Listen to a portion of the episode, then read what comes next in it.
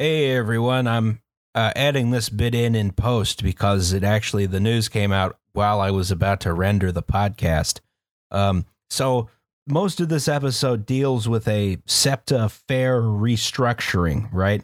SEPTA's um, Philadelphia's you know bus and trolley and subway public transportation uh, network, right? Uh, we're talking about a fare restructuring, which included a fare increase for certain people, which is going to get pushed through during this pandemic we're having right now, right?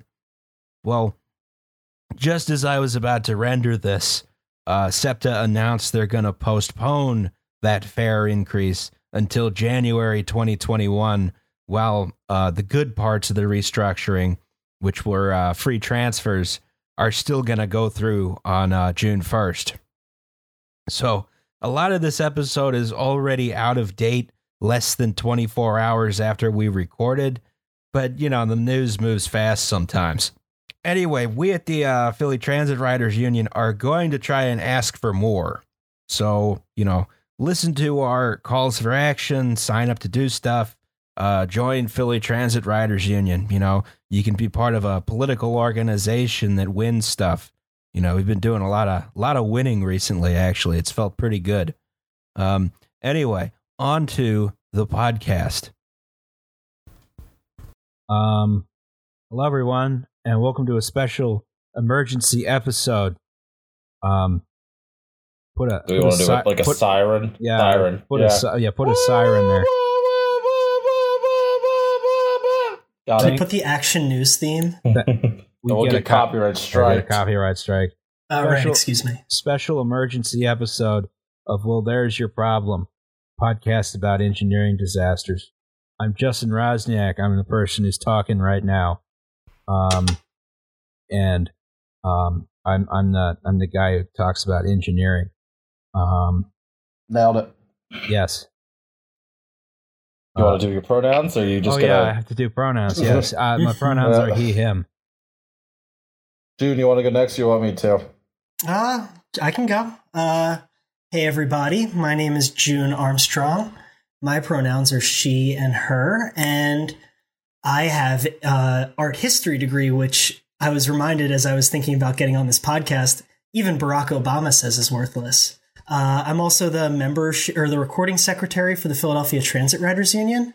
Uh, the reason for the season. Yes. My Uh, pronouns are she and her. so nice. You'd said them twice. Uh, Oh, finally, perfect. I I nailed it. We're doing great. I am Liam Anderson. Uh, my pronouns are he and him. Uh, I have an economics degree and a mathematics degree from Rutgers University.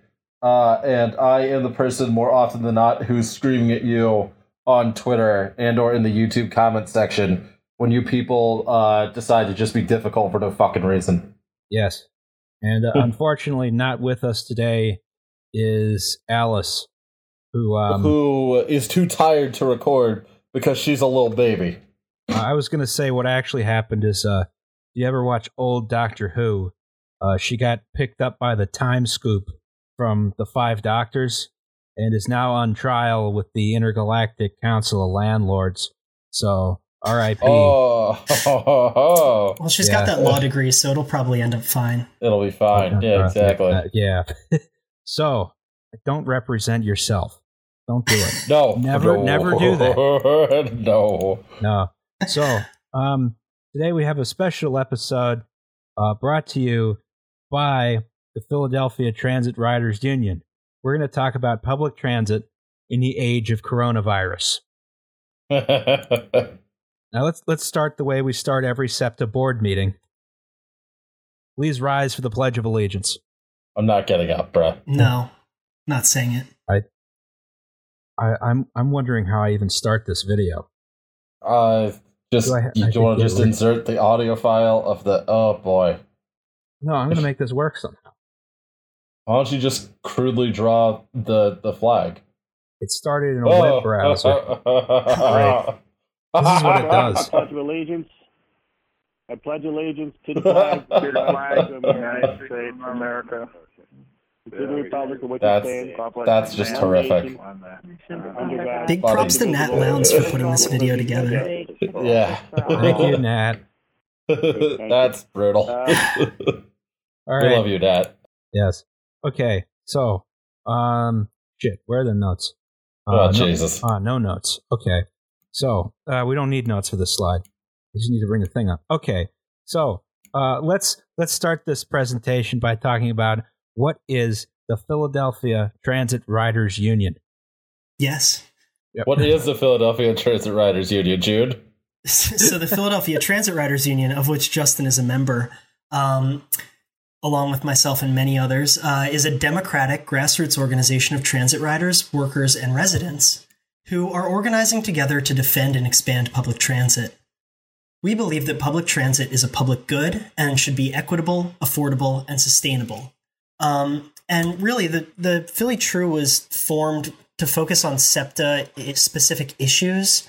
Um, I'm sure that we will get into the myriad of ways that uh, a large uh, government style institution that responds to five counties, uh, you know, a, a transit or the Department of Transit and other agencies can become an engineering disaster. Um, but really, what we wanted to, to wanted to do was make sure we had an organization that was fighting for both riders and transit workers. Um, bec- recognizing some of the issues that are outstanding and what we see on a daily basis uh, getting around Philly. Um, and basically, as as as they say, car bad, train good.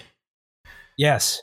Then- so yeah, go ahead. Oh, I was, I was just going to say, and you know, one, one of the things about like having a transit riders union is that you know this is this is there to like square the circle between those those couple of times when, uh, let's say, the workers' interests and the riders' interests don't perfectly align. You know, we're trying to we're trying to make sure that we're provide the synthesis for that dialectic. If you want to get oh, all boy. Hegelian about it. Um, yeah so and i think the reason that we wanted to put this together and thank you to the fine folks at uh, well, well there's your problem for having me but um, the big issue going on right now if you aren't a philadelphian or uh, haven't been following local transit news as closely as some of us have is that septa is trying to do a fare hike during this pandemic um, prematurely ending some of its policies related to social distancing and there's no way for safely organizing in person right now. We recognize that, although some uh, some agencies don't. And I guess the question really is: Is podcasting praxis? Well, so yeah, it's go it's ahead. what we got right now. That's right. Yeah. Yeah. So just to, and I think that um, we're going to put this in the show notes, uh, but we're asking listeners to sign uh, our petition that's uh, asking for or telling SEPTA that we don't want a fare hike during a pandemic. We want a real, reasonable response to what we see as a crisis. Um, and everybody who signs that petition, uh, will be following up with them to uh, prep them to participate in the upcoming scheduled fare hike hearings, which are on uh, May 26th and 27th um, at various times. Um, there's one day session, or there's one like middle of the day session, and there's one like eveningish session. Um, and we're really asking for people to show up and come out to support those because those are really um, kind of the only opportunity right now to get your voice heard in any meaningful way about about all of this that we're going to get into. Um, I think Philly TRU is also going to be live streaming the hearings. Um, this is going to be one of one of those situations where again we can't get together. Um, we'd usually show up in person with you know uh, uh, signs and all kinds of messages, but we'll get together, live stream the hearing, and kind of talk about uh, what the next steps could look like then. Yeah, I mean, you know, it'll be a it'll be a good time. Everyone can sit down, watch the live stream. You know, Yeah. sort of do what we can, inform it. As as Nat said, um, you know, they're trying to they're trying to do this fare hike in the middle of a pandemic. If SEPTA wants a circus, we will bring the clowns. Nothing but respect for my for our listeners. Yes. so, so we call them problematics. I mean, yeah, it's true. we're doing good. So there's some some issues that public transit agencies are facing during this pandemic, right? Just a couple. Um, you know, if you're riding a public transit vehicle, in some ways you you can. Um, oh, I see these notes have completely changed. Very nice. Um, Doing good. Yeah, I should have read them beforehand. Yeah, Uh, I had a lot of fun this Fuck afternoon. it. Fuck it. all right, so this this coronavirus, the Roni, um, you know, spreads through close contact with people from you know coughing or sneezing, touching your face after touching the virus. Um, some metal surfaces can you know hold the virus for a while. You know, there's asymptomatic transmission for 14 days, which is just dumb as hell. Like, this- yeah. God hates us. Um, and uh, this makes stuff like contact tracing difficult, makes it very difficult to contain the virus, um, especially, you know, and then and that, that's also a big problem of, say, a transit operator's infected, right? Um, Especially if they're asymptomatic. That's a whole lot of fucking people you're touching and coming in contact Mhm. with. yes. But the, the big problems with public transportation in this scenario is that, you know, if you get in a transit vehicle, um, you are uh, in a small enclosed space like a bus or a subway car, right? Which has air conditioning. And that air conditioner Mhm. is mostly recirculating the air in there, right? Um, Mhm. This is especially bad if you are a transit operator because you are in that same space for hours and hours, right? Uh, and if you're a bus driver or you're a trolley uh, motorman, um, you know you're also in contact with all the passengers who come in and you know tap the fare card or you know swipe the pass or uh, uh, you know pay with cash Vomit on stuff, you. right? Yeah. Um, now, in really hard hit places like New York City, um, you know, over a hundred New York City uh, transit workers have been killed by the virus so far. Um, and there are seven SEPTA workers dead as of May 1st, right?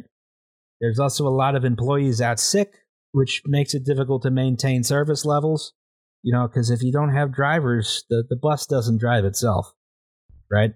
Um, Yeah, and I think one thing that I would just add is that you know a lot of these a lot of these things that we've kind of or that Justin just kind of mentioned are really intentional choices or things that can happen on SEPTA or another uh you know another transit system and a, a bus but these are these are kind of things that don't necessarily have to happen right so like for example you don't have to get within a foot and a half of a bus driver's face if there is backdoor boarding that's happening.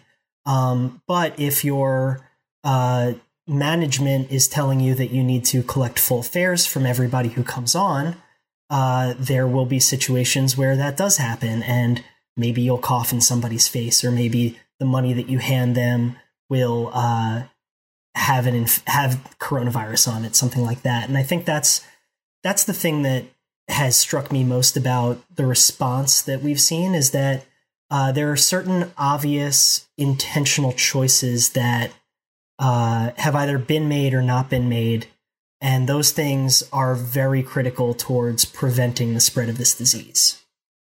Yeah, it's uh, and, and and you know it's it's Right. kind of like all in the name of uh, revenue collection. They're trying to get whatever revenue they can during this time when you know I I, I don't think revenue should be our primary goal.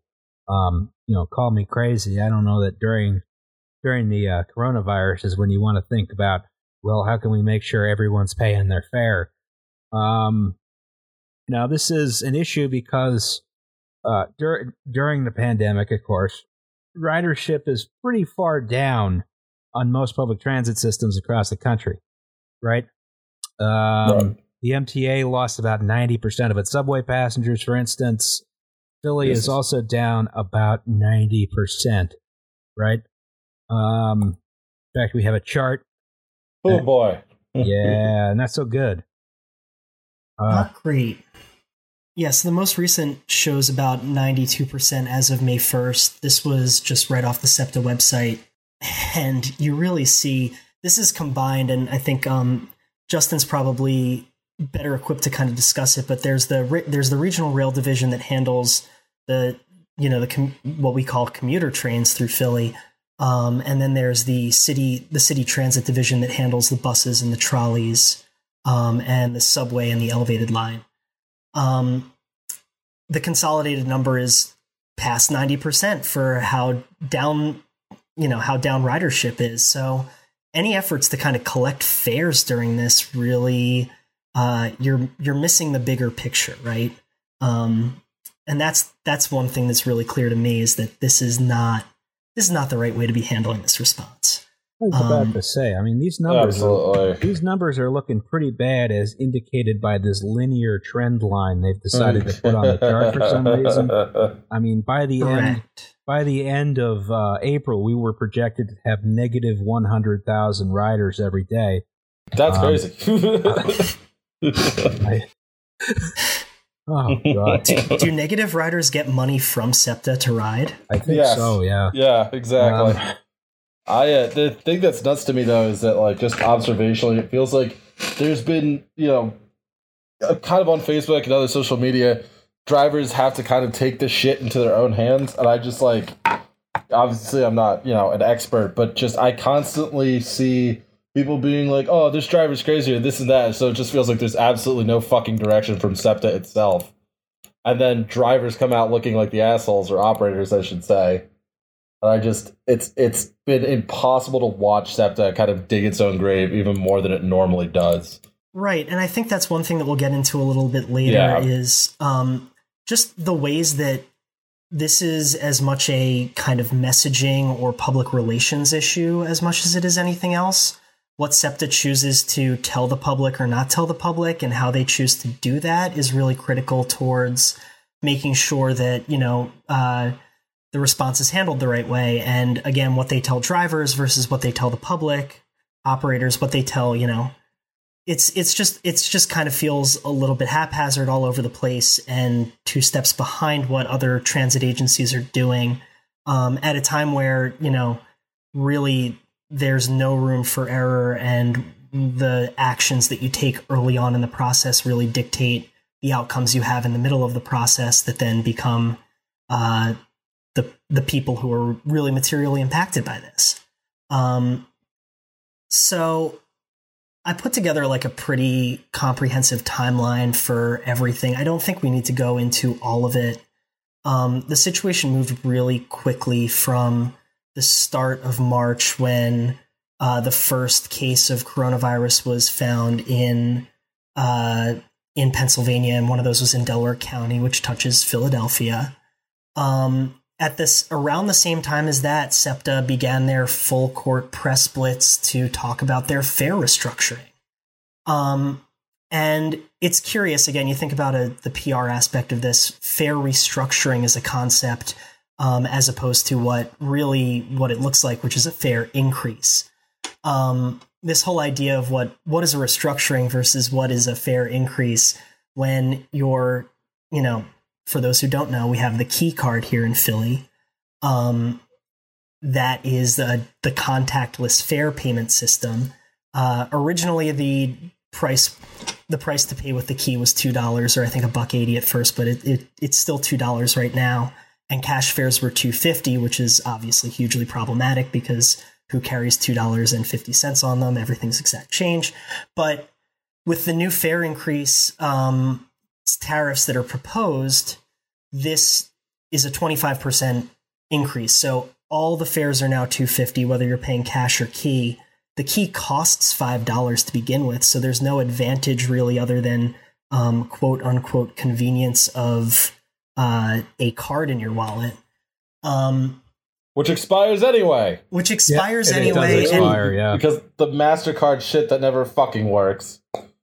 Yeah, and it's beholden to financial banking regulations that really are inappropriate for a mass transit payment option where, you know, first the cards didn't have chips, then they had to have chips because everything had chips. Yep. Um, then I forget exactly what else, but it's just been it's just been this huge landslide of uh, you know, SEPTA trying to introduce a 21st century payment system that really uh, represents the best in 21st century banking regulations that don't really help anybody, but uh, give over an air of security and safety. The, the Uh, thing's basically set up as like a debit card is the problem. And it's Yeah. it's like, you know, that, that subjected it to a whole bunch of other regulations which it shouldn't have been. Uh, but you know, on the plus side, um, theoretically, you could use it at a convenience store that accepted it and pay massive fees. Um, Thank you, Yeah. SEPTA. We love you, SEPTA. yeah, the fees are really the the crazy part here. I mean, like I remember I remember looking at it right when it came out, and it was like if you wanted to check your balance at anything other than the website, you needed to pay a dollar. Um, if you wanted to use the card, there was originally, I think, some kind of fee associated with even just debit card use. Um, things that things that you know this was all branded as a way to uh, bring banking to the quote unquote unbanked. Um, you know, and again, without making too much of it, Philadelphia is the biggest poor city in the you know the poorest big city in the country. Um, and all of these things, you know, are supposed to prevent the nightmarish system that keeps people going to check cashing places, payday loan providers. Um, when really SEPTA wasn't helping, they were becoming a part of that process.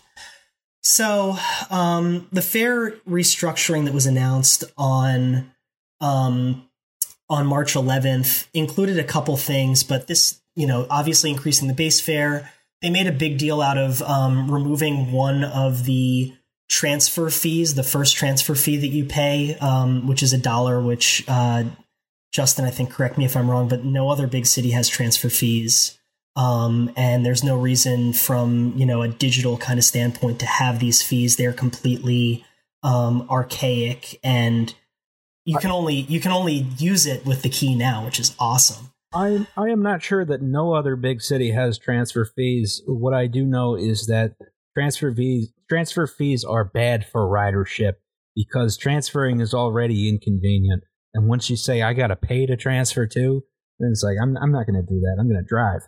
Uh, Right. And the other thing that uh, keeps people in their cars going to work is when uh, your convenient, fast, and easy bus route turns into a uh, 45 minute walk to a different bus that may or may not take you kind of close to your work.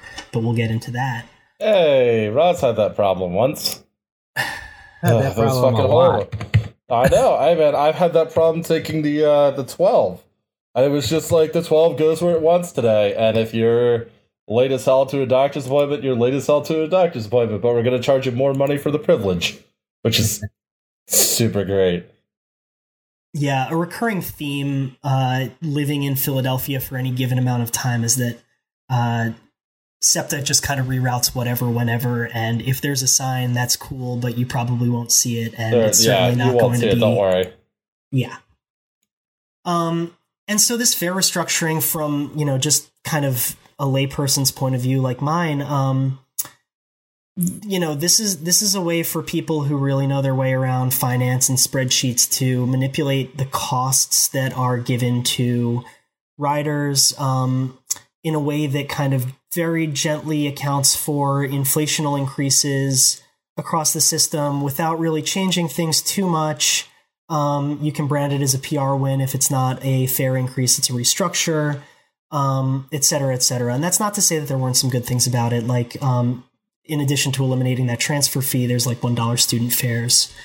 Um, but, you know, really, I think that the bigger issue here is just the proportion of SEPTA's revenue that comes in through the fare box um, which creates a situation where SEPTA needs to have this symbiotic relationship where they're taking as much as they possibly can from the working people who use the system without taking too much where they end up just driving to work. Um, and that's a delicate line that I'm sure uh, plenty of people spend a lot of time trying to figure out exactly where that line is and how to stay on the quote unquote right side of it. But it doesn't create positive outcomes for the people who are riding the system. It at best keeps a status quo of over a long-term trend, you know, adjusted for inflation, the fare box revenue is about 250 a fare, $3 a fare. Um, it's a really it's a really kind of convoluted thing when you take a step back and think about who SEPTA is for. So, let's see what else is really kind of helpful here. Um, so, in addition to this, fi- so the fare increase comes every three years. It's programmed into kind of SEPTA's capital capital operating budget, and um, their like you know operating program where they show what their expected revenues are, what their expected expenditures are, what they plan on you know building over the next three years. Um, and this is kind of a t- this is this is a thing that happens on schedule, and it's supposed to happen every three years. And, and the SEPTA board uh, needs to vote on it to approve it and move it forward.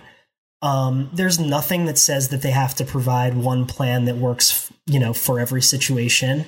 Um, there's not even anything that I could find on a quick glance, and I am not a lawyer. Um, I have an art history degree, uh, but there there wasn't anything that I could see about, um, you know, punishment or provisions for in an emergency scenario, SEPTA not holding these meetings.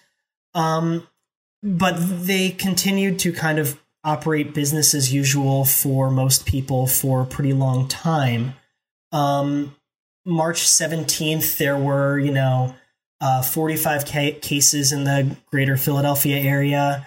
SEPTA moved to a Saturday schedule for regional rail trains because people had already, you know, you can see in uh, John Madden vision over here. uh, that's right around the time when the drop starts to happen. So SEPTA kind of realized that something was up and that they should probably suspend service. Um, but it was clear to kind of uh, us as the Philadelphia Transit Riders Union specifically um, that SEPTA didn't seem to uh, acknowledge or be responding to the severity of what we saw as the global pandemic that we now uh, are living through. Um, the the response was really lackluster. They were continuing to kind of move forward with things and say, "Oh yeah, we'll just move this to a conference call." Um, so they they were planning on having a board meeting March 26th. This is still just under a month ago. It feels like six years ago. Um, but they canceled this meeting. Um, I think partly because of our petition and partly uh, a recognition that they couldn't kind of scramble together the resources at the board management level to have a conference call that had it had you know uh, gated conversation or any kind of uh, feedback. And so that's where you start to get things like um, that beautiful little clip that we played at the beginning of the show, where um, they move forward with the April board meeting uh, after the Transit Riders Union had put together a petition um, asking SEPTA to treat this as a crisis, um, asking SEPTA to demand federal and state relief, which up till this point they had not communicated they had been doing.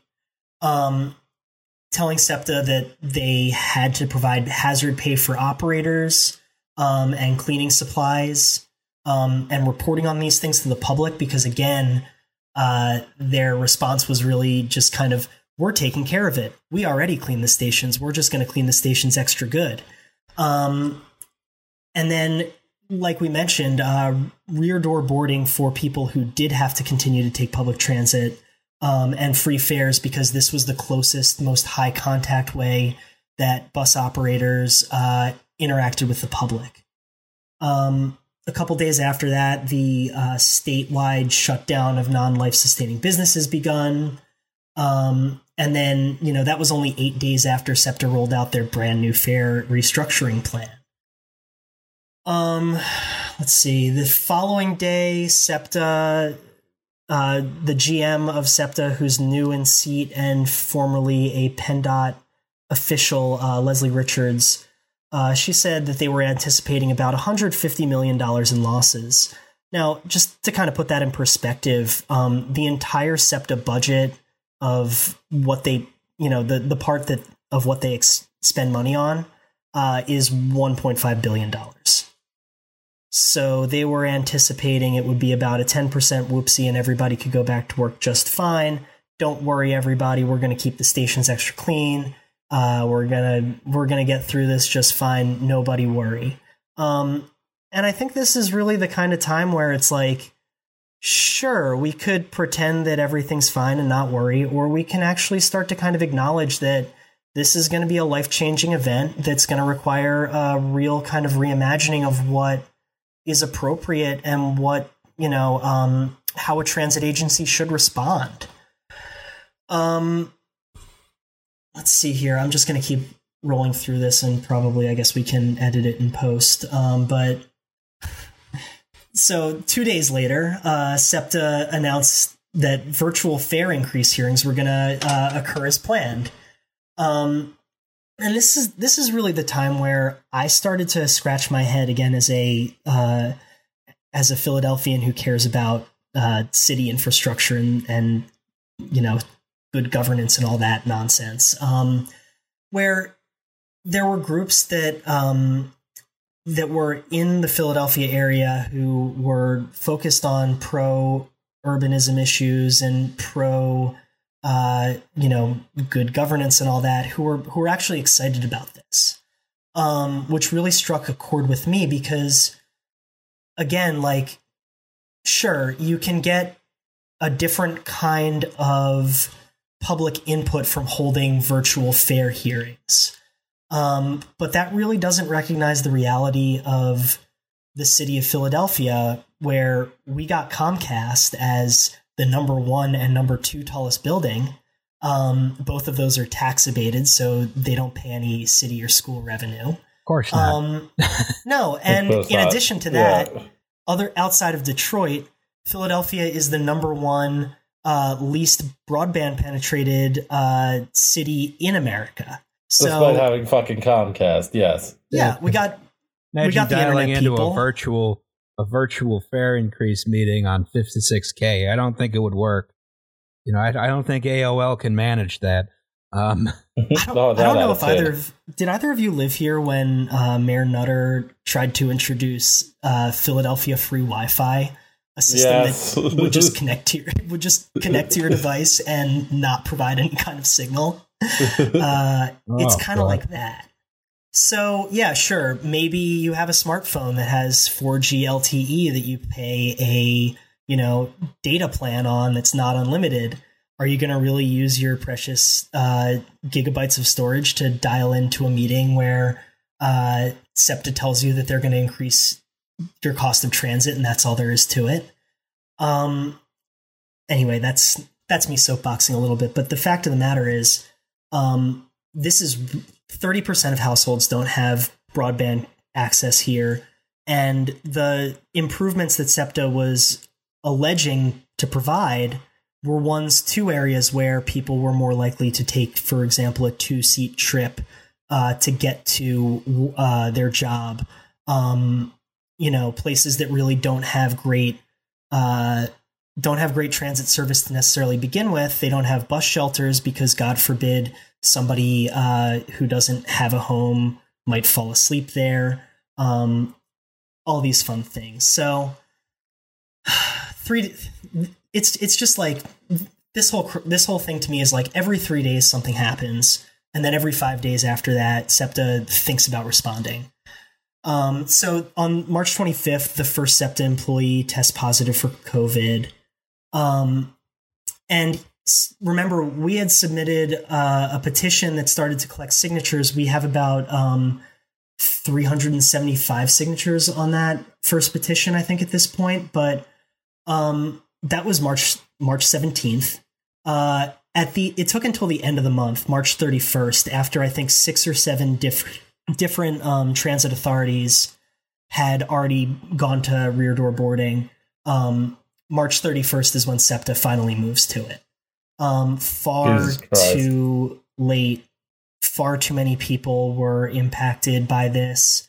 Um, and again, by this point, it had already been two weeks, or no, yeah, it had been it, it had been over ten days since uh, everybody who wasn't working at an essential business was told to stay home. Um, so these were only people who uh, are the emergency workers who are keeping everything running while folks like uh, you know anybody who has a, an office job uh, with a laptop and an internet connection can work from home and is in either encouraged or explicitly only allowed to do so. Um, the people who are riding SEPTA at this time are only the people who are out in the world, um, most likely to have or transmit coronavirus. And they're either interacting with uh, SEPTA operators who are doing this all day long, um, or they're interacting and giving that disease to people who they're in close proximity to. Thankfully, April 3rd, um, we get news about the CARES Act getting passed. Um, but shortly, and, and the CARES Act provides for an unprecedented $643 million of transit funding.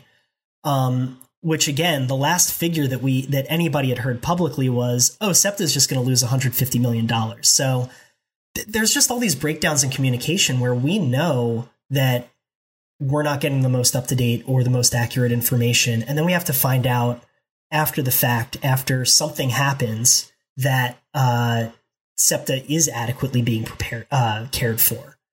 Um, I think a big portion, and we'll probably get into this a little later, but a big portion of the funding gap between that original notice and what the CARES Act ultimately provided were uh, anticipating a decline in payments from the Turnpike Authority and or the Turnpike Commission, excuse me. And this is one of those things where funding for transit in the United States is in and of itself uh, a future episode of this podcast. Um, truly a just hobbled together from all different kinds of sources, including the people who don't, you know, people who drive cars, but mostly people who take, you know, toll roads have to pay some. But actually, the turnpike uses that money to do other things. So they have to take out a loan to make this payment. And, you know, there are some federal subsidies, but, and there are some state subsidies, but the state subsidies were only set to uh, happen until the uh, 2022, in which time it would become future legislators' problem to handle. Um, and you know, this could be said for a lot of uh, you know government institutions and things that uh, people rely on, but here we are again, um, and this is really showing the breakdown of all those different things. Well, you know, the turn, Um, the turnpike has to keep paying people to paint bridges, or Yep. those same those same people will start to complain that an interstate highway is tolled. Um, You can Right. take Route 30. You can take Route 30. Mm-hmm. It's not that bad. Well, the original plan was for Route 80. Uh, Yep. But God, for, Yep. God forbid we make anybody pay to use roads. I mean, that's frankly un-American. yes, Yes, Um, it is. Thank you. Thank you, June. I agree. God bless. Great, greatest country in the entire United States, this United States of America. How many other countries have been to the moon, June? Name them. Name them, June. Yeah, it's Uh, it's, it's funny because I was actually I was talking to Roz actually about uh, the seventy six the turnpike price increases and how it's like the the frustration. This is not totally related, but like I want to take the Pennsylvanian to Pittsburgh, and I basically can't unless I'm willing to work around one train leaving a day at an inconvenient time. But it would be cheaper and it would be nicer. But it also takes two hours longer than driving, and it's like so like. I it want to doesn't take the leave at a convenient time. You can't No, go get so drunk just- in Pittsburgh by train. It's dumb as hell. Exactly. It's so fr- it's so frustrating. I just want to be able to take a train and like Amtrak, obviously not set though, makes it fucking impossible. Yes. Yeah, I had a I had a past life uh, where I had a lot of Amtrak points saved up, and one time I decided to Oh hell yeah. take take Boston to DC, the whole Northeast regional, because why not visit? Why not see the uh, the Eastern Seaboard the most luxurious way possible?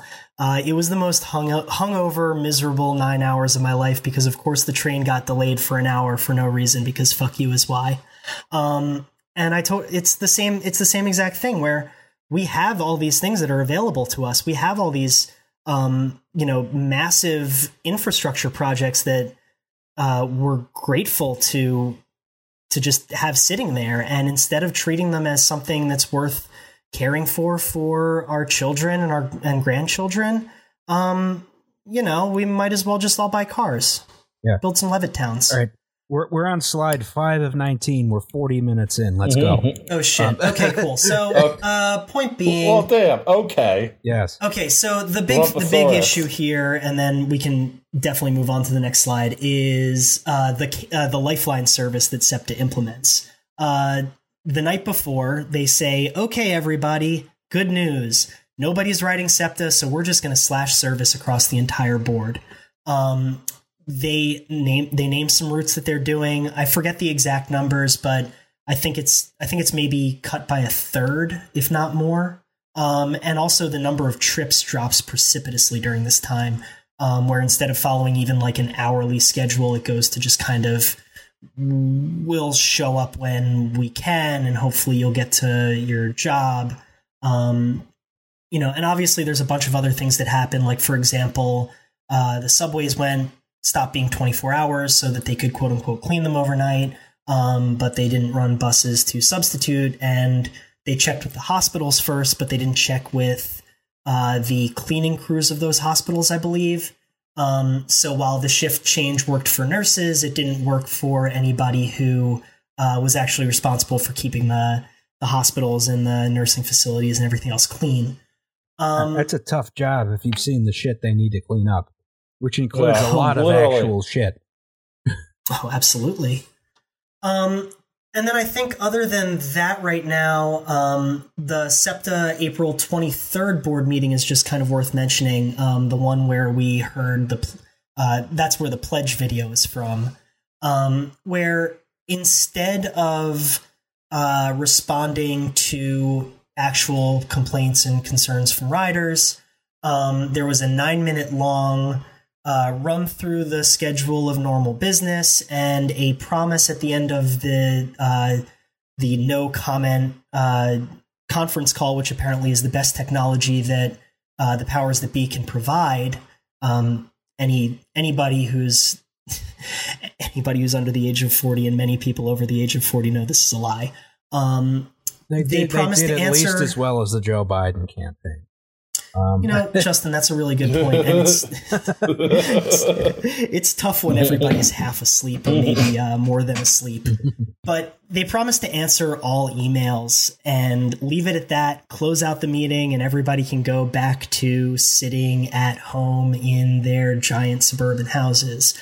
Um, that's one thing that's just kind of worth mentioning off to the side is that the SEPTA board – um, because some portion of the funding, even though the majority of the funding comes from the city of Philadelphia and the people who live in the city of Philadelphia, us, um, since some some portion of that money comes in from all five counties, uh, each of those counties has two representatives on that SEPTA board. So while the majority of fares come in through the city, uh, the majority or there's a disproportionate representation of the suburbs, and therefore um, there's this split between regional rail and city transit, uh, where regional rail gets basically everything that they want and more.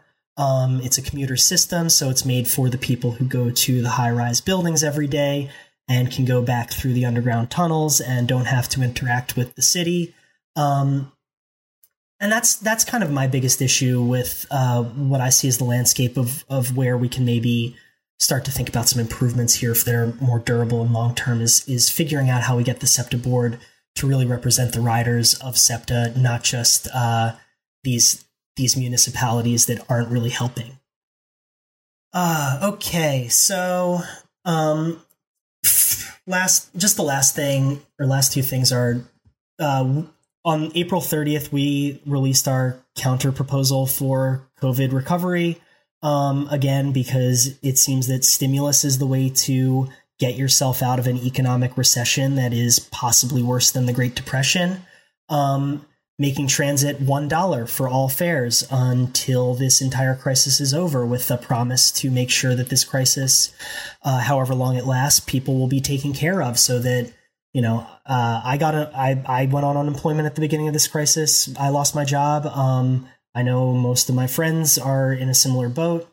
Um, May 4th, a couple days later, uh, the Turnpike Commission asks to, uh, you know, ask their regulators or the statewide state representatives, or I don't know exactly who, to postpone a payment to SEPTA that's scheduled for July. This is a $44.5 million payment. And this goes back to the whole Turnpike Commission issue that I was mentioning, where they borrow this money to pay us. Um, the real issue here is that there's uh, conflicts of interest between the Turnpike Commission and the SEPTA board chair, Pat Deon, who is a local real estate developer, Bucks County resident, and beverage distributor. And again, nothing but respect for the people who bring beer and uh, deliver beer to especially you two gentlemen. But um, this is a massive conflict of interest that really has um, has problem huge huge red letters written all over it, and there's nobody who's really thinking about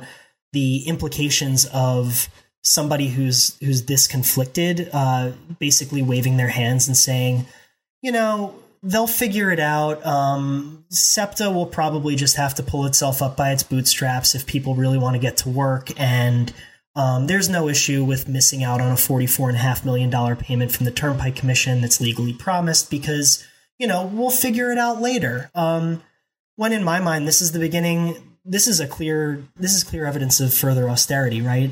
Um, this is this is the the canary in the coal mine of what can we figure out uh, how can we figure out how to strangle SEPTA uh, right now so that in the future they can work with less? Because, God, why would we pay for all those people to get to work when they can pay for it themselves out of wages that they earn?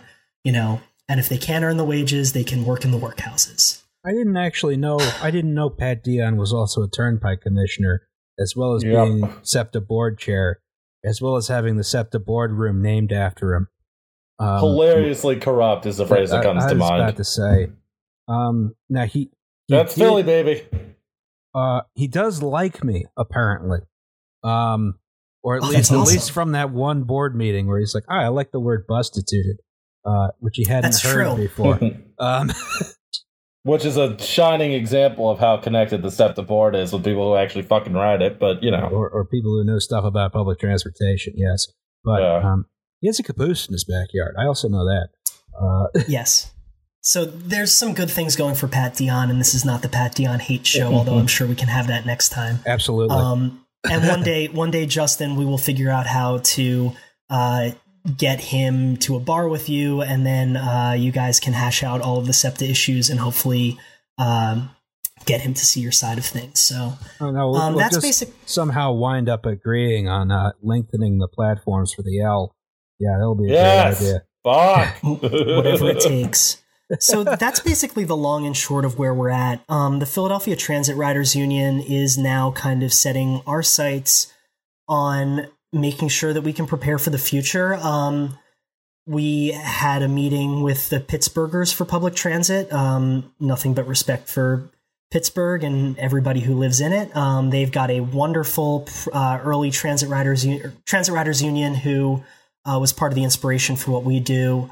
Um, they've got a really wonderful team working with them, and as Pennsylvania's two largest cities, we are hoping that um, our voices can be heard in Harrisburg for a permanent solution to transit funding in Pennsylvania.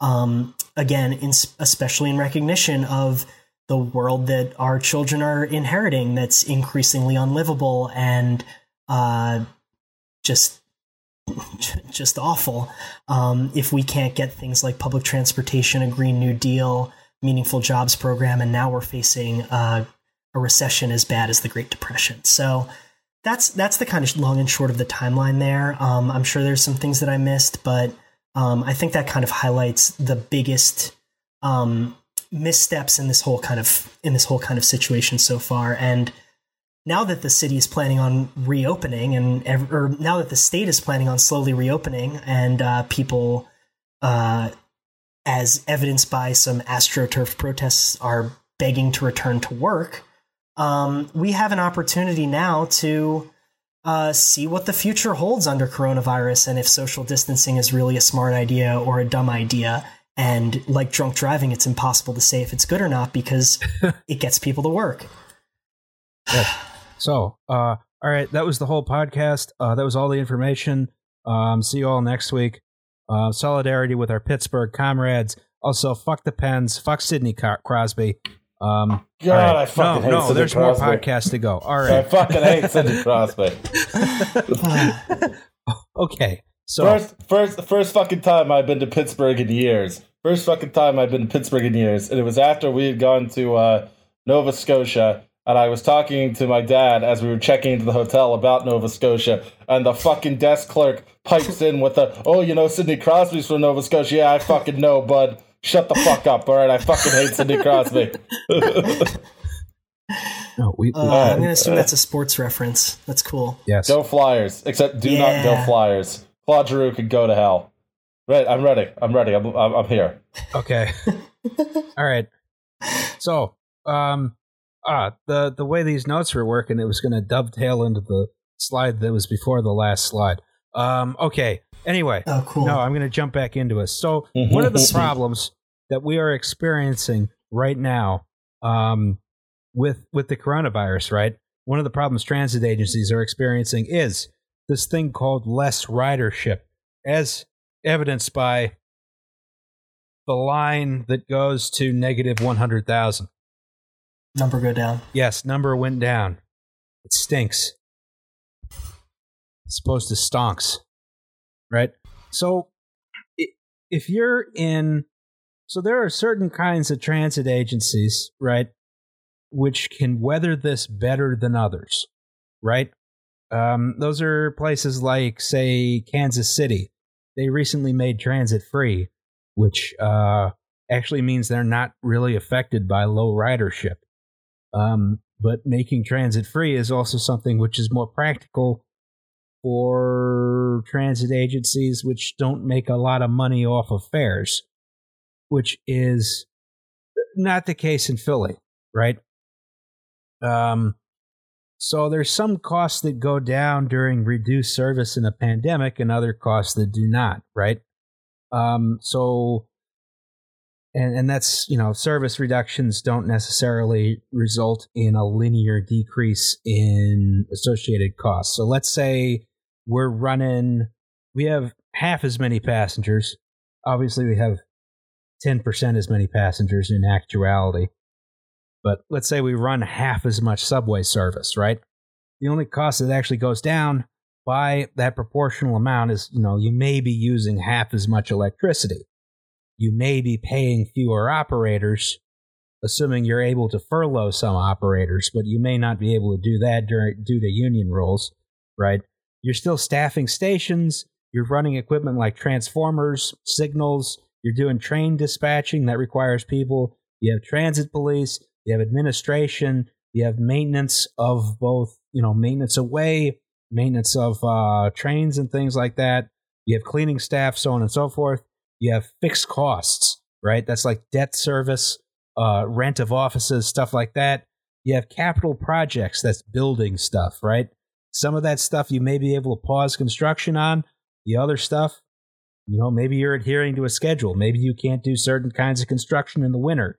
You have to keep pressing on, right? Um, so this results in, you know, we have a system which is running fewer trains, for marginal savings or running fewer buses or running fewer uh, any kind of transit vehicle. Um, and that's less useful to passengers for marginal savings. And this leads to a sort of downward spiral in ticket revenue, which compounds the problem. You know, you start you start cutting and cutting and cutting, and as you cut and cut and cut, you have to cut more to keep going, right?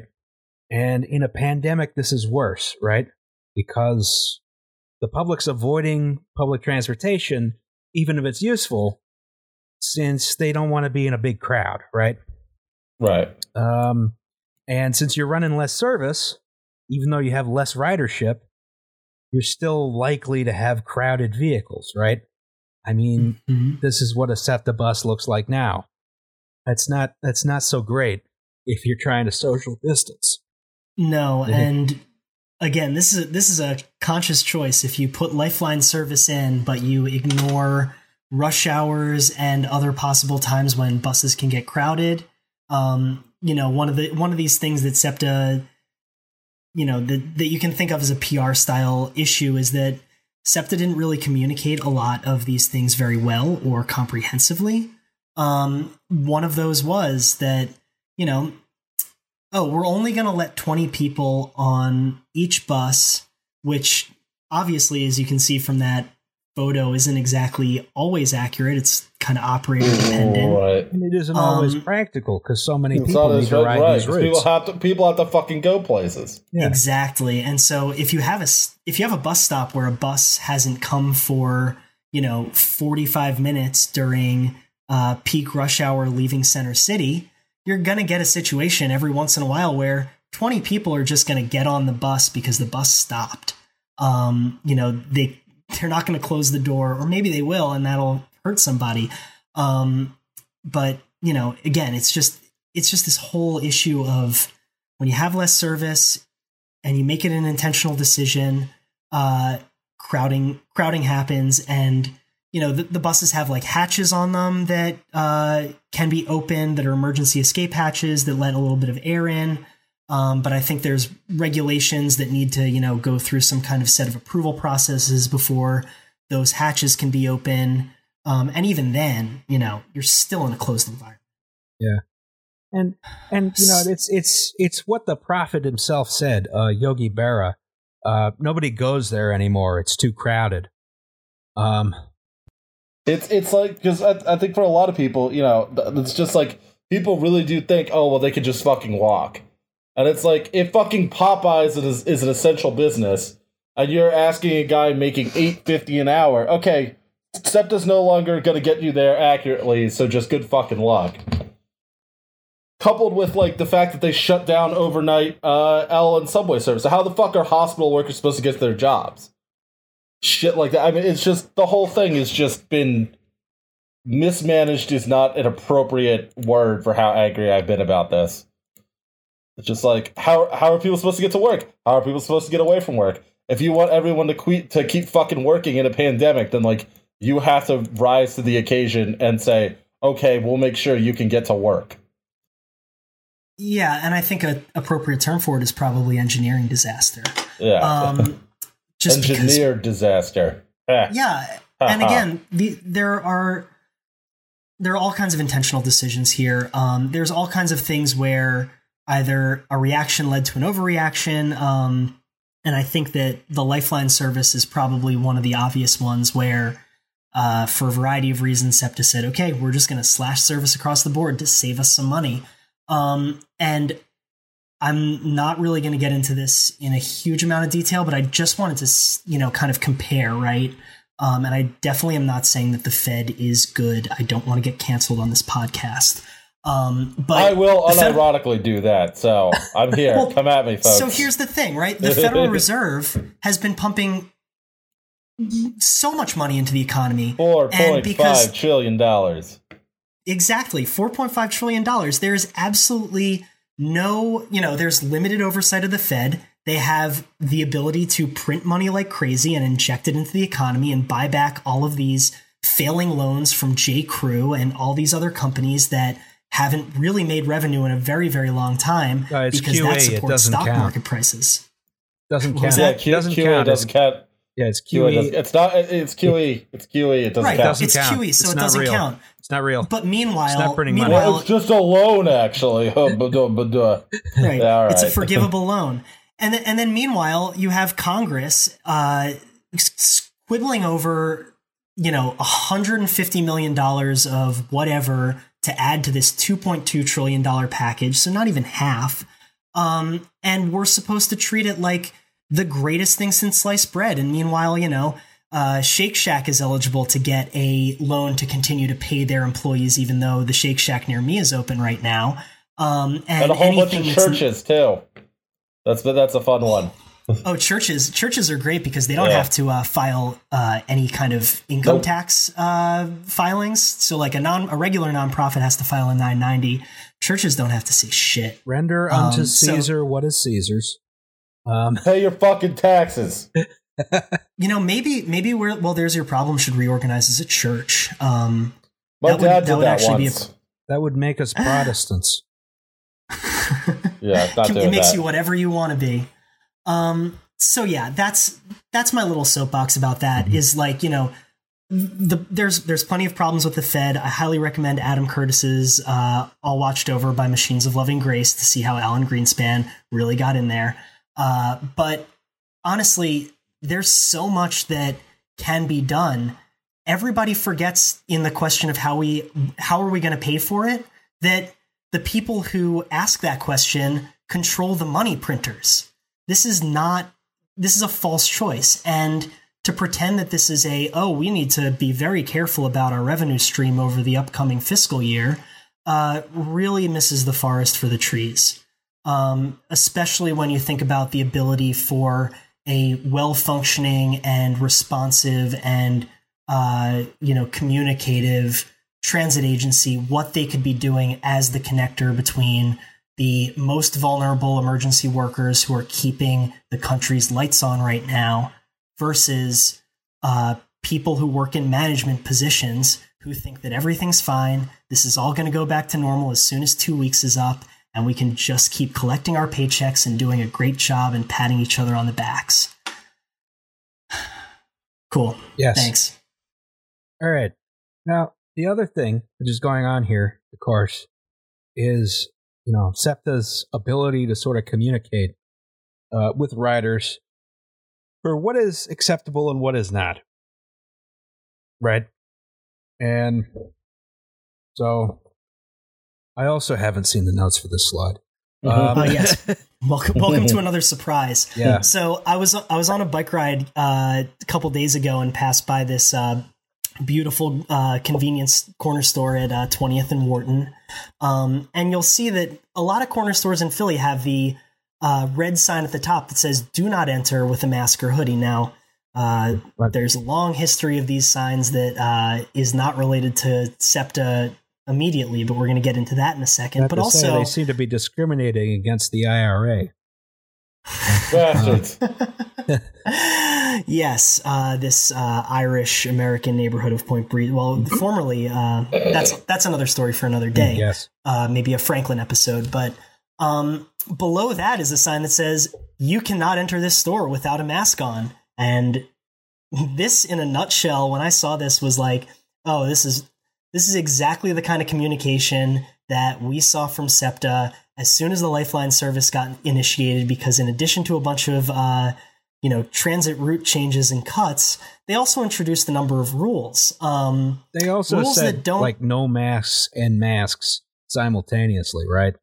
Correct. So if you went to the SEPTA information on coronavirus webpage after the Lifeline service was announced, they said that they would only let you on a bus if you had a mask on. Um, at the same time, if you went to the SEPTA rules and regulations portion of the website, it said absolutely nobody is allowed to wear a mask or facial covering while riding SEPTA transit. So this is again um, a question of kind of how you message, how you PR, and how carefully you are concerned about the issues that actually are affecting people who run and ride your system. Um, and just like this convenience store, uh, or just like this corner store, uh, you are both supposed to not enter without a mask on, or and uh, enter with only a mask on. So that brings us to the video. Um, the day after this service was announced, uh, a Philadelphia Transit Riders Union member uh, was sent the following video that was posted to Facebook um, showing the outcome of uh, this incredible policy. Right. Uh, You know, and I'll let me try and. uh, no, that doesn't work.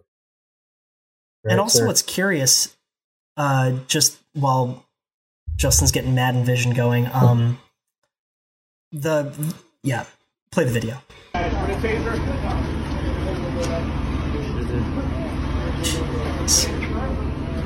So I don't know if you can count. I believe that they counted seven or eight Philadelphia police officers here. These are Philly cops, not um, not SEPTA police. Um, can see that a couple of them are not wearing face masks correctly. Props to the guy for not taking shit from them. That's Oh, fucking seriously? unbelievable. And look at the cell phone too that just gets kicked around because you know Yeah. uh, what's personal property when you can teach somebody a lesson about uh, what they should or should not be doing on public transit. So yeah, um, what's also curious about this is we got a photo sent in anonymously from a SEPTA operator that showed a message saying that masks and facial coverings were optional. Um, and apparently, this was distributed to all SEPTA operators on their routes. I don't, I don't know how that works. I'm not uh, employed by SEPTA, and I never have been. Um, but you can see, you know, this this video is ridiculous, right? Obviously, um, if cops were really concerned about uh, making sure that people didn't catch COVID, uh, they certainly wouldn't be manhandling people to uh, to get them off of a bus. They would give them a face mask. About to Um, say this is not. This is entirely counterproductive. There's no reason in hell why you should do this. And- and it would- Absolutely. it would never be beneficial to public safety. No, this is not public safety. This is something far. far Police more brutality obvious. is the phrase I believe you're looking for. I was thinking racism, but this one works Well, too. too. Um, why not? yeah, why not both? Why not both? that In- in- famous taste we all love. Inability to conceive of solving a problem without using force. Of- yeah, exactly. Right. So I mean, you know, this is so obviously ridiculous. Um, you know, I've seen very similar things in non-pandemic situations of people getting uh, similarly treated in Rittenhouse Square and other places in Philly, but um, to do this during the middle of a deadly pandemic shows the level of you know kind of concern that Philadelphia police have for themselves and others. Um, the whole thing is just totally dishearten- disheartening, and thankfully people picked up on that at least on social media. Um, it gained it gained a lot of news coverage, um, and we were really grateful to be able to boost this video, um, showing some really ridiculous shit. Let's look at some examples around the world, not just in Philadelphia, how other transit agencies have been handling the pandemic. Uh, we'll start in the belly of the beast, in Wuhan. All right. So, uh, in Wuhan, Wuhan has a metro. Ah, come on. I, I was trying to John Madden. Wuhan has a metro. they have trams.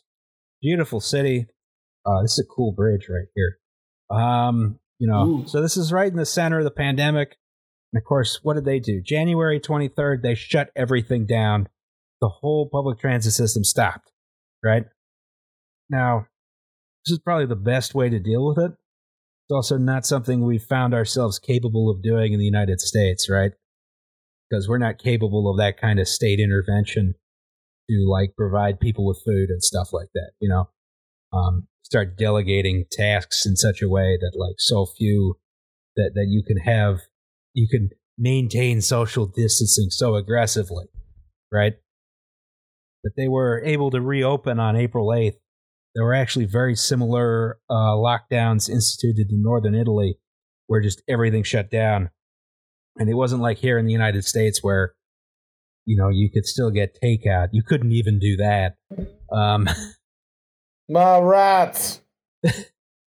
yeah, this is this is America, and people need to get to work so that they can feed themselves because otherwise, uh, they'll get greedy and lazy on all of the all of the food. yeah, so Yeah, and I think that's yeah, Justin. To your point, this is this is the benefit of a centrally planned economy, right? to respond to a crisis like this, you can build hospitals very quickly uh, that help people um, that don't have a profit motive behind them, and you can make sure that your transit system shuts down so that everybody stays safe and home and doesn't try to go to work. Um, on the other hand, they have a horrible, dirty wet market where they where they sell live animals to eat, which is definitely not something Who would that do exists. that? Not uh, in the say- United States. yeah, no, no-. No, no one would. Not no one would do that. Certainly not in like South Philly on like 9th Street. That would never happen. no, no, no. No such thing as a wet market here. What is the Italian market? Who are you? Where am I?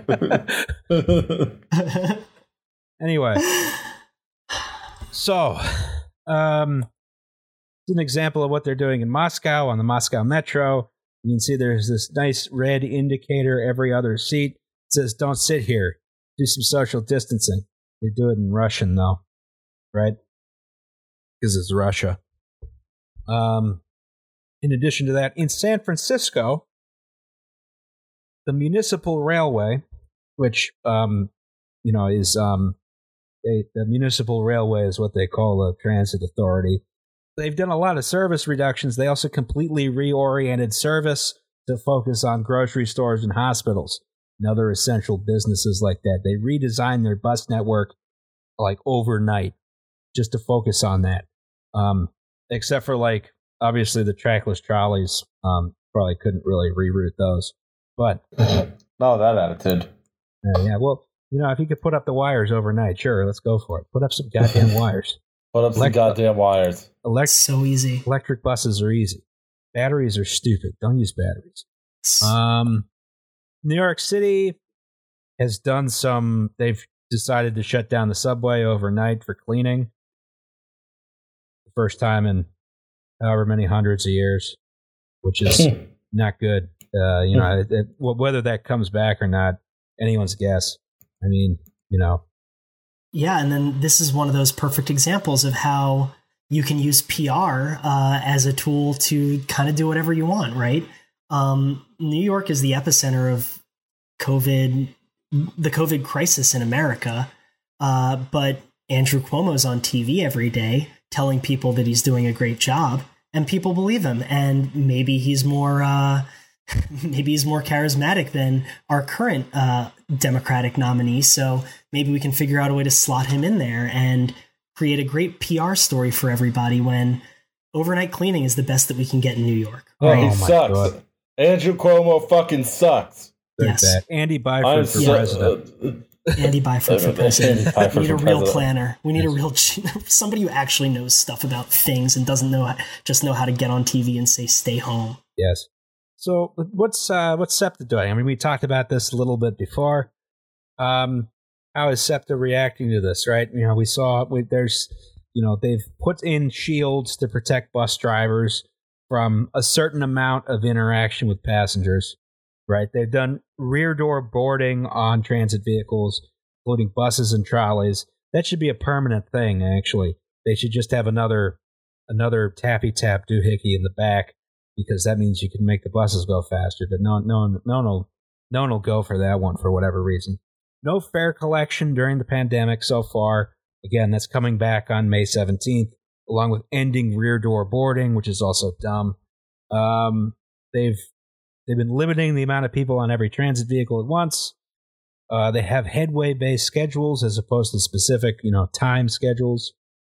Um, and then they've implemented something called Lifeline Service, right? We also talked about that a little bit before. Um, now, just a little Lifeline Service whose life, right? They've completely suspended a lot of routes, including my route, the 34, shown here, and other routes, you know, which have completely deprived some neighborhoods of any kind of service, right? This is all ending May 17th. They're going to go back to basically a regular schedule. Um, even though in our in, in the Commonwealth of Pennsylvania, coronavirus cases have only just begun to drop, right? Um, and the governor just extended our lockdown to July 4th, although he's not on TV and Andrew Cuomo is. Um, and this Lifeline service has, you know, completely deprived certain neighborhoods of service, right? So this is North Philadelphia, right? This whole area here, um, around about Lehigh Avenue, going down to Montgomery Avenue, just north of Cecil B. Moore, this whole area used to have another bus line that would connect with the Broad Street line this way and this way. I believe that was the 54. And then there was mm-hmm. the 7 went north south, right? That's the 33. Uh, 33, excuse me. Yeah, yeah, the 7's over here. I'm dumb. Just closer to my house. That's the only reason I know. Yes. So both those buses were suspended as part of Lifeline service, right? And this area is not small, right? And no. and if you're even if you're close to say the seven, you need to take the Broad Street line. You're not going to take the seven to the fifteen or the three. You're going to wind up saying it's going to be faster for me to walk two miles. So this is a huge amount of area that was just left with no service whatsoever. Mm-hmm. And I mean, I guess if you're young and fit, sure, walking two miles, not a big deal. If you're not young and fit, mm-hmm. not so good.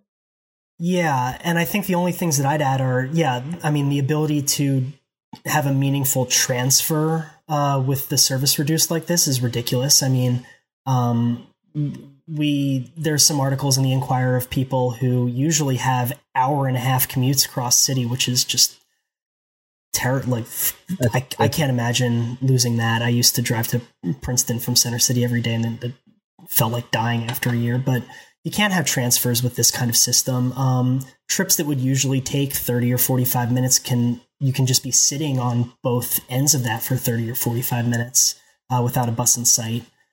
Um, I think the other thing that's worth mentioning is that there's um, this area kind of comprises Strawberry Mansion and uh, is that Allegheny that it gets up to, Justin? Uh, Allegheny West, or is it? I think it's Allegheny. Uh, Liam's more familiar with this area than I am. I think this is this is 33rd and Liam, 25th in Cambria. Yeah, that's fucking up there. Yeah.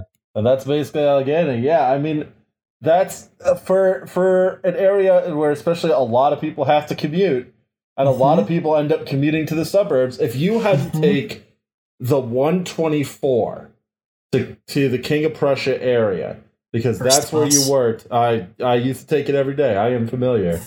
I used to take uh, fuck uh, the L to 69th, and then 69th to the high speed line, and then the high speed line out to the King of Prussia area. And I had to get on the 124 or 125 actually. If you had to fucking do that with this buster, I mean, you can basically assume you're gonna get fired through no fault of your own because how the fuck are you supposed to get to work? You're gonna spend six hours of your day commuting.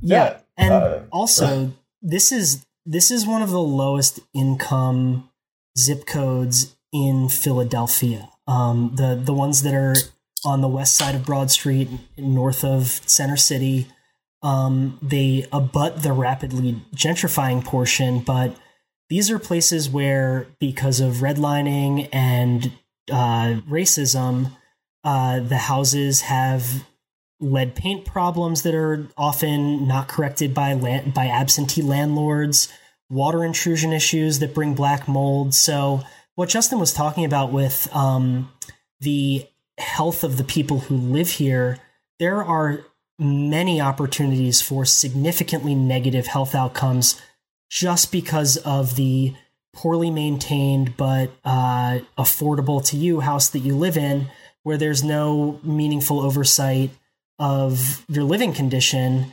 and through no fault of your own your you know your kid has developmental disabilities because of lead paint dust um, all these all these horrible negative health outcomes and septa showing you know showing the world that we live in decides to cut all service through this part of center city that again the people who are working on the, fr- the front lines of covid are not people who have laptops and work day jobs. They are people who need to go to work and make 725 or 825 an hour um, and keep the city alive and really showing them the least amount of respect of of anybody in this crisis just makes my head hurt. Um, and while y'all are actually commuting out to King of Prussia from this area, um, don't do it. I don't there's not a there's not a 124 bus stop somewhere right around here, is there? Hell no, there's not, oh, son. That's what I thought. That yeah, thing you, gets right on fucking 76.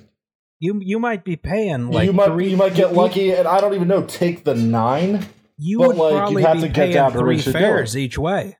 Yep. You'd be yep. paying three right. fares yep. each way unless you have a pass. Mm-hmm. and if you're not in the sort of economic situation where you can afford a pass every month, you're mm-hmm. you're paying six fares a day.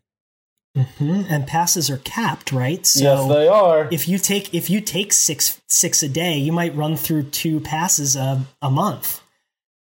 So again, there's all kinds of there's all kinds of long term issues that Philadelphia Transit Riders Union is really focused on making sure we get sunlight on, um, because ultimately anybody who can you know rub two sticks together to make fire um, or whatever metaphor you want to use, anybody with half a brain can look at this and say, this is messed up, this is wrong, and this is not the right way to run a public agency. Um, and we need to we need to do something about it because we have an unprecedented unprecedented opportunity to create a new world. Um, or we can see what returning to the old world looks like on May 17th. Um, it's ludicrous. Yes. So, um, which I guess we sort of talked about earlier. I was going to do it here on this slide. SEPTA's still trying to push through this fare restructuring, which is an increase except for everyone who's paying in cash.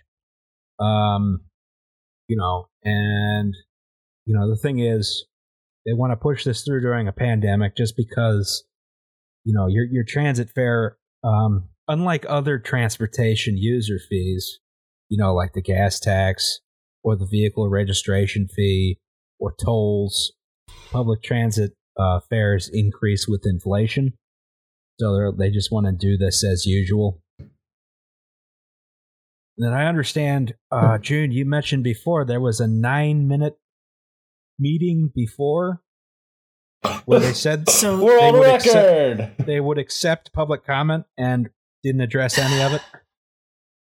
Right. So, I mean, again, you go to a SEPTA board meeting not to talk to a customer service representative because you can call those people or email those people with numbers that are on the website. Oh yeah, I can You go to abuse sep- a low wage worker anytime I want. I want to abuse Pat Deon. Yeah, Um, exactly. I want you go to the SEPTA board meeting to yell at those people's bosses because you need the problem solved. You don't just need an outlet for your frustration. At the SEPTA board meeting that happened in April, because they canceled the March one because they couldn't get their technical uh, acumen together, um, the April board meeting was closed to the public. You could dial in and listen, but you could not participate. Um, and it was nine minutes long. They said the pledge. They ran through some reports. Uh, they had a very brief but um, somewhat, you know, depending on how you what your perspective is, they had a brief mention that the three employees of SEPTA who had died up to that point said a little bit about them, which was nice to hear, but extremely unfortunate. Um, and then closed out the meeting by saying, "Yeah, we're gonna um, respond to everybody who wrote in via email." And you know, this is particularly frustrating because the transit, the Philadelphia Transit Riders Union had uh, reached out or had had found and connected with thirty different workers who were still using the system to commute to and from work. Uh, we asked them, and we were able to get them to share their stories of how a fare increase would affect them, and their voices were completely completely out of the conversation here. Now, maybe you know, I don't I don't know what your capacity is for doing extra credit reading about your work or your job, but I'm sure that if I was on the SEPTA board and uh, just trying to not worry about this and get back to my family and get back to working at my day job, you know, looking at looking at comments, maybe scanning through them and saying, "Oh yeah, these people, uh, this is great. Okay, cool, thanks. Uh, somebody else gets to handle it, whose job it is to handle this." So the whole idea of this being a public meeting where you can actually uh, make a meaningful complaint was was thrown out the window, and it kind of calls into question uh, these upcoming fare hear fare increase hearings or fare restructuring hearings, uh, and the whole mechanism behind them. Uh, What what it says on the SEPTA website is also kind of ridiculous. If I can even pull it up for a second, I might have it right here. Um, it's they're going to read a a written statement, or they're going to read a pre-recorded statement at the beginning of the meeting, and then a facilitator is going to be available to hear people's objections. So again, what the Transit Riders Union is pushing for is a uh, a meaningful response to this, which is not to hold meetings that during the middle of a pandemic. Instead, providing fares that work as a bailout for people and keep emergency workers getting to work. Um, I think that's I think that's about all the steam I have on that one, but it's just so yeah. And again, the fare the fare increase hearings are every three years. They're they keep the cost of the fare rising with inflation in ways that other modes of transit don't have, and this is a system that our elected officials and our appointed mem- board members and all that stuff choose to perpetuate on the backs of uh, the people who ride public transit in the poorest big city in America. And it leads us to our uh, the stupid situation where riding in a big bus with 60 other people is more expensive than driving your own car. It's it's you know because that's almost where we are at this point. I mean, if you have good insurance, it's damn near close, right? Gas is pretty fucking cheap now. Mm, That's that's not exactly the position uh uh transit uh agency should have, but here we are. Yeah, I was about to say, you know, every, everyone's bought all their negative uh, negative priced oil, stored it in their basement. You know, a hundred get barrels just sitting in the backyard. Oh yeah, it's uh, it's my college retirement fund. Yeah. Uh, Uh, yeah. So I guess to sort of start to conclude here, we talked about what is TRU doing earlier, um, but you know, we're trying to organize still. We're trying to get people out for these um, these hearings for these uh, these meetings, right? You know, it's difficult to organize during a pandemic because it's not like we can go out into a bus and you know talk to people. Can't do that because might get the coronavirus. Not good.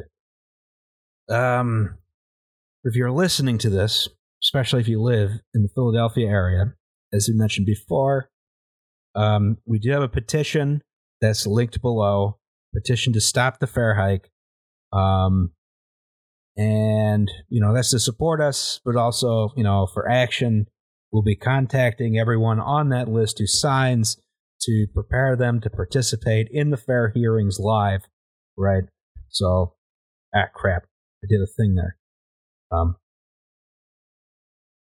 So you know, go to phillytru.org or go to the link in the description. Um, hearings are May 26th, 2020, 11 a.m. and 6 p.m. Eastern Standard Time. Excuse me, Eastern Daylight Time. Um, and May 27th, 10 a.m. and 4 p.m. Uh, we will also be live streaming the hearings um, on the Philly Transit Riders Union. However, we decide to do that, follow the Twitter. Um, and yeah, show up, uh, yell at the board. Um, Welcome. yes. And yes, if you're not in the Philly area, shout out to the many other transit riders at transit riders unions and organizations across the country. Just wanted to shout them out Um, because I believe we were all on a group call recently, which I missed, or something like that. me too. So, if you are in, there are many organizations you can join. If you are in Pittsburgh, Pennsylvania, you can join Pittsburghers for Public Transit. If you're in Cleveland, Ohio, you could join Clevelanders for Public Transit. If you are in Atlanta, Georgia, you can join, this is my favorite one, you can join the, So the MARTA Army. Um, Perfect. If you are in Nashville, Tennessee, you can join Music City Riders United. If you are in Cincinnati, Ohio, you can join the Better Bus Coalition. If you are in Seattle, Washington, you can join Seattle Transit Riders Union. If you are in Memphis, Tennessee, you can join Memphis Bus Riders Union. If you are in Detroit, Michigan, you can join the Motor City Freedom Riders. You are in Minneapolis or St. Paul. You have the Twin Cities Transit Riders Union. You are in Milwaukee, Wisconsin. You can join the Milwaukee Transit Riders Union. And there are many more. This was just what I was told to shout out. Um, Yeah, there's all kinds of effort. There's all kinds of efforts underway. There's all kinds of different ways to help out with each of these organizations. Um, they're all doing really important work right now, especially if you are a person who is uh, trying to envision a, a better, a better and greener world and a better public transit system that actually works for uh, your local city or where you live. Um, this is really this is really important stuff that is often overlooked and is often behind the scenes, but um, we have an opportunity to really shine some sunshine on it and make sure that some good things uh, come of this this crisis as we prepare to you know create a create a new future that maybe includes everybody going back to work and feeling great about that and then 2 weeks later seeing what happens or a more long-term durable strategy where our elected officials and appointed people are held accountable for um, really creating better outcomes Yeah, I, I mean, you know, this is all going to end. Uh, get back on Mhm. a bus when it does. Take the bus. Bus is good. take the bus Yes. bus is great Bus good. Car bad. Um, It's true. all right. So I think that was the episode. Uh, next week we'll cover the Tacoma Narrows Bridge disaster. finally Yes. Yay. So- can't wait I know this whole thing was a commercial for Philly Transit Riders Union, but does anyone have any commercials before we go? Uh, I can start. Um, you can you can follow me on uh, Twitter at r i t t s q u Rit Square, uh, where I post uh, where I retweet random stupid shit I find and complain about the Philly Transit Riders Union and uh, post pictures of the PSFS building, uh, Frank Furness buildings, and other uh, cool Philly gems that I find around town. Um, you should also at least check out the Philly TRU website at phillytru.org um, and consider uh, consider becoming a member and, and getting involved. Uh, it's my advertisement is Franklin 11. It's out now. Franklin 12 coming So sooner than one year from now. Um, One hopes. we would hope, yes. Um, Uh, all right. Um, I don't know. Follow me on Twitter at Old Man Anderson. Don't be a transphobe. Uh, Yes. and uh, that's it. okay. Uh, we pray for release of uh, Alice from the Time Scoop. oh yeah, I um, forgot she got yes. time scooped. Yeah, she got time scooped What a, by sh- the, what a uh, shame. the Time Lords slash landlords. Um, oh, oh, very clever. Yeah. Synergy. I wish her luck in her quest. Um, God, Big, big, Mhm. weird hat. Big, weird hat. Um, all right. I think that was an episode. All right. cool. Thanks for having me on, guys. I really appreciate it. Oh, thanks for coming on. Oh, anytime. Um, yeah, maybe you'll do an engineering disaster about uh, I don't know some other area of expertise I have that I is limited right now. Ah, That's Frank, central, Frank Furness, the episode. You could do park friends groups. That's another. Uh, that's another massive failure of uh, city government. Oh, Ah, good. All right. All right. All right. Bye, everybody. Sweet. Bye, everyone. cool. Bye, everybody.